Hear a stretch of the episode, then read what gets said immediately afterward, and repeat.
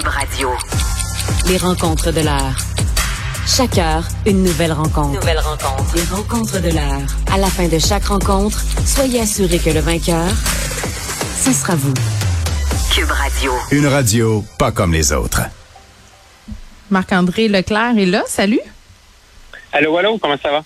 Écoute, euh, ça va bien. Peut-être que les gens à Jonquière sont un peu secoués aujourd'hui. L'un des candidats vedettes euh, du Parti québécois, Sylvain Mhm. Godreau, qu'on connaît. Là, moi, j'ai parlé à plusieurs reprises. un- quelqu'un de Oui. très impliqué au parti, que- quelqu'un de coloré, quelqu'un avec des idées aussi, parfois très, très arrêtées. Décidé euh, d'accrocher son tablier, disons ça comme ça. Oui, effectivement. Donc, M. Godreau, ce matin, là, à 10 h, est en point de presse du côté de Jonquière. Il a annoncé qu'il ne sera pas candidat le 3 octobre pour l'élection provinciale.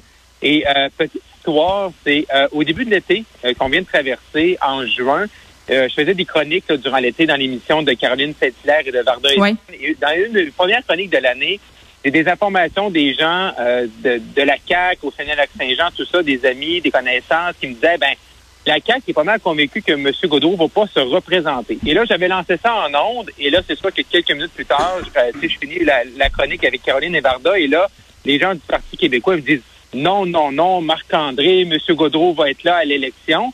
Ce matin, quand j'ai entendu les rumeurs de M. Godreau qui allait pas se représenter, te cacherai pas, Geneviève, que j'avais un petit sourire en coin parce que Ça t'a fait un petit informations. D'avoir eu raison? Ben, ben, eh ben, c'est toujours, c'est toujours le fun après coup. Tu sais, moi, j'avais une information, je l'ai sortie. Euh, par la suite, on me dit non, non, non, c'est pas ça. Mm. Et là, M. Godreau nous a dit ce matin que bon, il n'y avait plus l'étincelle, puis il avait fait le tour, puis on le comprend. Tu sais, ça fait une quinzaine d'années qu'il est en politique. Oui. Euh, il était, il a fait un peu plus tous les rôles. Il était également euh, ministre sur le gouvernement de Mme Marois. Il était candidat que à la c'était- chefferie, ça n'a pas fonctionné. Oui, c'est ça. Je me demandais, euh, dans mon souvenir, il s'était présenté euh, comme candidat à la chefferie, puis il y a beaucoup de gens qui le voyaient bien. Mais bon, là, j'imagine que ça a dû être le coup de grâce. Je sais pas, c'est les raisons qu'il a donné, c'est c'est plus d'étincelles, c'est tout. Oui, effectivement, ben, plus d'étincelles, le- le- un peu le, le- le tour du jardin.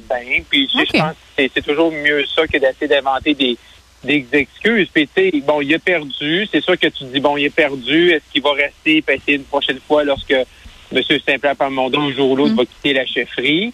Ah, Mais là, c'est sûr que pour M. Saint-Pierre Parmondon, parlant de lui, c'est une mauvaise nouvelle. Là, parce que là, euh, dans les quelques élus qui lui restaient, on sait que Lorraine Richard, sur la Côte-Nord, se représente pas. Et M. Godreau, là, Jonquière, euh, tu sais, ici dans la région 2018 au Sénac-Saint-Jean, parce que cette semaine, là, je suis au, j'étais au lac pour la période de, de la relâche. Euh, Chanceux. Dans ma famille. Euh, ouais, chanceux, mais ce matin, il faisait moins 40. là. Je me trouvais moins chanceux. Ah, chanceux quand Mais- même. non, t'as raison, c'est une super de belle région. Euh, je suis pas venu aux fêtes, que ça fait du bien de voir son monde. exact. Et, euh, et c'est sûr que c'était comme le dernier bastion péquiste, hein, parce que tout autour de lui, là, autant Lac-Saint-Jean, Robertval, le Ouais. avec Mme Laforêt, euh, Mme Guillemette du côté de Robertval, M. Girard, tout ça, tous les gens de Saint-Lac-Saint-Jean, c'est caquiste, à part Jonquière. Fait que là, c'est sûr que pour le Parti québécois, là, euh, ça va mettre, euh, ça va mettre le jeu, euh, le, siège en jeu.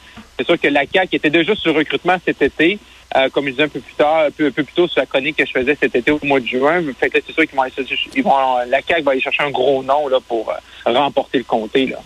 Oui, ça met encore plus de pression pour le PQ dans Marie-Victorin. Ben là, on attend la date de la partielle, effectivement. On attend la date de la partielle. Monsieur, Monsieur Legault nous dit que les gens ont peur du porte-à-porte, mais à chaque jour, on voit des députés ou des ministres caquistes euh, avec la candidate qui font du porte-à-porte. Fait que là, c'est- je sais pas pourquoi si les gens ont peur. Ben là, j'imagine qu'on attend le, le, que le Mais c'est juste l'excuse que tu donnes. C'est juste l'excuse que tu donnes, Ouais, Marc-André, parce que as-tu vraiment ouais, mais- envie? Tu sais, mettons que t'es chez vous, là, euh, je comprends que c'est pas des témoins de Jéhovah, mais quasiment, là, t'as pas vraiment envie de parler avec ton député, en tout cas, ben, Non, mais Les- disons, disons que c'est une excuse qui était quand même drôle de M. Legault parce que, Oui. tu sais, je veux dire, il n'y a pas personne qui est full content. là. Oh mon Dieu, il y a des candidats, une, une élection qui yes. à ma porte vite. Je vais aller, le, yes, je vais aller leur répondre avec conviction pour Je partager les questions du Québec. oui, C'est rare. tu J'en ai fait du porte-à-porte des candidats. C'est vrai, des fois, tu pognes des gens qui sont très motivés, c'est agréable. Mais la plupart du temps, les gens font bon. C'est qui encore qui vient me déranger? Ouais. Euh, Moi, j'aimais mon bien faire rentrer les. Moi, je faisais rentrer les témoins de Jéhovah. Marc-André, j'adorais ça. Ah ouais? Tu sais, oui, tu sais que les témoins de Jéhovah, quand tu les laisses rentrer, ils ont une petite note dans leur calepin comme quoi tu es réceptif.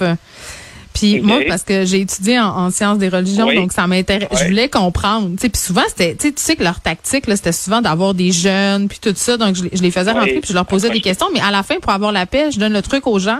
Euh, faut que tu dises que tu es vraiment un catholique convaincu. Donc, euh, après, te laisse tranquille. Mais c'est fascinant. Mais je, on dirait que j'aurais plus de plaisir à laisser rentrer un témoin de Jéhovah que- qu'un candidat politique. Ben, ben, moi, terrible ben, moi, je vais donner un, moi, je vais donner un petit truc que j'ai déjà fait dans le passé. Là. Oui. Je me rappelle de ça quand j'étais, je faisais mes études euh, du côté de Québec. Puis, mettons, il y a un Mm. candidat qui venait, mais pas vraiment le parti que j'allais appuyer. C'est Ben, ça. vraiment, je passais du temps avec lui, je jasais, je débattais. Comme ça, il n'y avait pas le temps d'aller voir les autres, euh, les autres gens dans mon quartier. Ah, toujours Ah, dévoué euh, pour tes pas allégeances hein? politiques. Mais si, si Éric Duhem passait par chez nous, je le ferais rentrer, par exemple. J'aurais deux, trois petites affaires à dire. Ah, moi, je pense que j'aurais une bonne discussion animée, ça, je suis convaincu de ça. oui, c'est ça. Ça dépend c'est qui quand ton candidat est controversé ou si tu as des questions à poser, ça peut être intéressant. Ah, Exact, ouais. Course à la chefferie du Parti euh, conservateur. euh, là, la question de l'Ukraine s'invite dans la course? Hey, carrément, hein, c'est vraiment là, euh, tu sais, euh, une semaine, on pensait que le débat de la course à chefferie, ça allait être quoi? Ça allait être les manifestants, la liberté, les mesures sanitaires. Euh, Zéro. Mais Jean Charest, Jean Charest a ouvert le bal avec sa lettre. Il a écrit une lettre concernant la guerre, ouais. Oui, donc euh, M. Charest a écrit une lettre la semaine passée, vers la fin de la semaine. Après ça, on a eu Peter McKay également, qu'on ne sait pas, qui va peut-être se, se présenter. Et là, ce matin, c'est Pierre Poliev. Donc, l'Ukraine devient une espèce d'élément un peu incontournable. Parce que c'est une, une course à la chefferie conservatrice, c'est quoi les sujets? C'est comment tu peux faire l'unité du parti, l'Ouest versus euh, l'Est versus l'Ouest, euh, le Québec versus le reste du pays. Après ça, les ailes plus progressistes, plus réformistes, plus conservatrices. Mais là, vraiment, c'est l'unité. Qui est le meilleur pour battre les libéraux? Et là, le troisième point, c'est qui peut qui peut tenir tête à Vladimir Poutine. C'est un peu Mm. ça le, le troisième, euh, la troisième corde là, que les que les candidats doivent avoir, doivent avoir à leur, à leur arc, parce que les conservateurs ont toujours été très pro-Ukraine. On se rappelle là, que Stephen Harper avait déjà rencontré là, Vladimir Poutine dans, une, dans un sommet international. Puis à, à l'époque de la Crimée, en 2014, il avait dit Ouais. Get out of Ukraine. Là. Fait que c'est sûr que ça avait marqué. Ah oui, non, c'est ça. Il veut dire, monsieur, monsieur Harper, sa protection de l'Ukraine avait, c'était au cœur de la politique étrangère. Fait que là, les méquets Poliev, eux autres, ben, ils peuvent, ils peuvent dire, puis M. Poliev, il dit, j'ai eu l'honneur de servir dans un gouvernement qui a tenu tête à Vladimir Poutine. Fait que, méquets Poliev peuvent jouer ça. Tu sais, eux, ils ont été avec M. Harper. A toujours été un point important. Du côté M. Charest, ben, il peut jouer l'aspect euh, premier ministre du Québec. Après ça, tout l'aspect, sais, euh, les- toutes les, les connexions, relations qu'il y a au niveau international. Et dans sa lettre, là, il y a vraiment une flèche à M. Trudeau. C'est quand M. Charest dit il ne suffit pas pour un politicien de se présenter devant le microphone pour déclarer que Mm. notre force réside dans notre diversité. Donc, ça, c'est carrément une flèche envers M. Trudeau. Donc, ça va être intéressant de voir comment ces candidats-là, on attend toujours les règles, by the way, mais comment ces candidats vont se positionner là. Puis si c'est un membre conservateur qui vote, ben c'est sûr que tout ce qui est aspect international, notre les, les- les relations avec la Russie, notre Mm. place au sein de l'OTAN, de l'ONU, va être au cœur du débat de la chefferie. Fait que, tu sais qu'on dit six mois en politique, c'est une éternité, mais la dernière semaine, là, c'est incroyable comment ça l'a changé rapidement. Ben, mettons que le convoi de la liberté, on s'entorche un peu en ce moment. J'ai envie de te dire ça. Euh, Ben, c'est comme si ça n'avait pas existé. Je le sais que c'est pas au programme, euh, Marc-André, mais je suis persuadée que tu as des choses à dire sur la présence de Mélanie Joly qui a été dépêchée euh, en Europe, là, justement, euh, à Genève et, et tout ça. Tu trouves qu'elle s'en sort comment? Ben, je pense, je trouve, je trouve- qu'il s'en sort bien. Le gouvernement, je- tu sais, on, on Ouais, parlait hein? d'un tournant. hein. Le gouvernement Mhm. s'en sort bien parce que euh, ça permet d'être une position de force. Euh, Monsieur Mhm. Trudeau, on l'a vu. Monsieur Trudeau, Madame Freeland, Madame Joly. Tu sais, genre l'espèce de capitaine Canada un peu comme on a vu avec l'ALENA. Fait que, Ouais. euh, puis là, je sais que tu sais, il y, a- il y a des gens qui ont boycotté un discours là, euh, russe. Euh, je pense que le gouvernement s'en sort bien. Ça permet de communiquer. Il y a encore un point Ouais. de presse aux alentours de C'était 15 sur le désarmement. euh, le discours russe, c'était le ministre des Affaires Ouais. étrangères qui s'exprimait sur la stratégie de désarmement. Mettons que c'était assez ironique, merci. Oui, exactement. Fait que c'est ça. Fait que tu vois que l'Ukraine permet justement de changer le pivot, où on a Mm. vu un peu le gouvernement fédéral faible avec les manifestants qui bloquaient le centre-ville, qui bloquaient le cœur de la capitale du pays. Là, Ouais. avec l'Ukraine, avec la Russie, ça, ça permet au gouvernement, M. Trudeau et toute compagnie, d'avoir vraiment une position très, très, très ferme.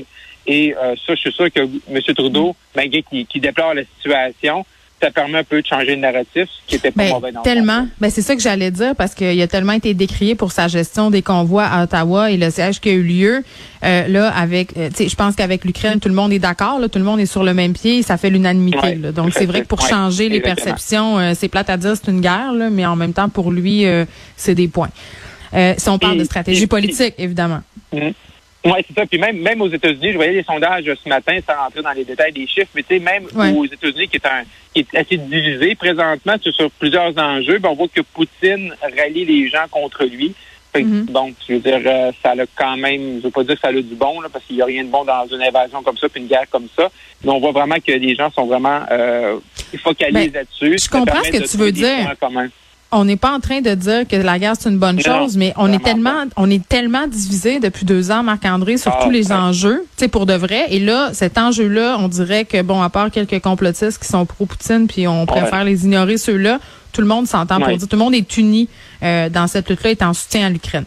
Euh, Exact. on s'en va, on s'en va complètement ailleurs. Euh, c'est important d'en parler. On va terminer là-dessus. Nouvelle loi fédérale sur les langues officielles.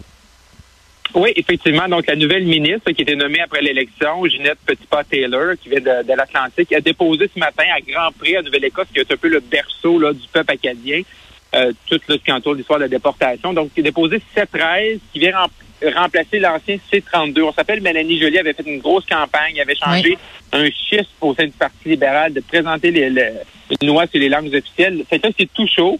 Euh, donc, huit mois après le dépôt du projet de loi de Mélanie Joly, que là, c'est sûr qu'il faut pouvoir euh, l'étudier, voir qu'est-ce qu'il y a de différent. On voit qu'on veut donner plus de mordant au commissaire, également tout concentrer les activités autour des langues officielles au Conseil du Trésor pour vraiment, au sein de l'appareil fédéral, là, il y a une, une espèce de synergie.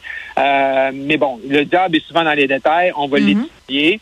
Et les libéraux avaient dit, M. Trudeau, qu'il allait euh, le déposer dans les 100 premiers jours. Ils ont dépassé. Là, on est plus aux- autour du 130e jour. Bon, euh, donc on peut dire qu'ils n'ont pas respecté les 100 premiers jours.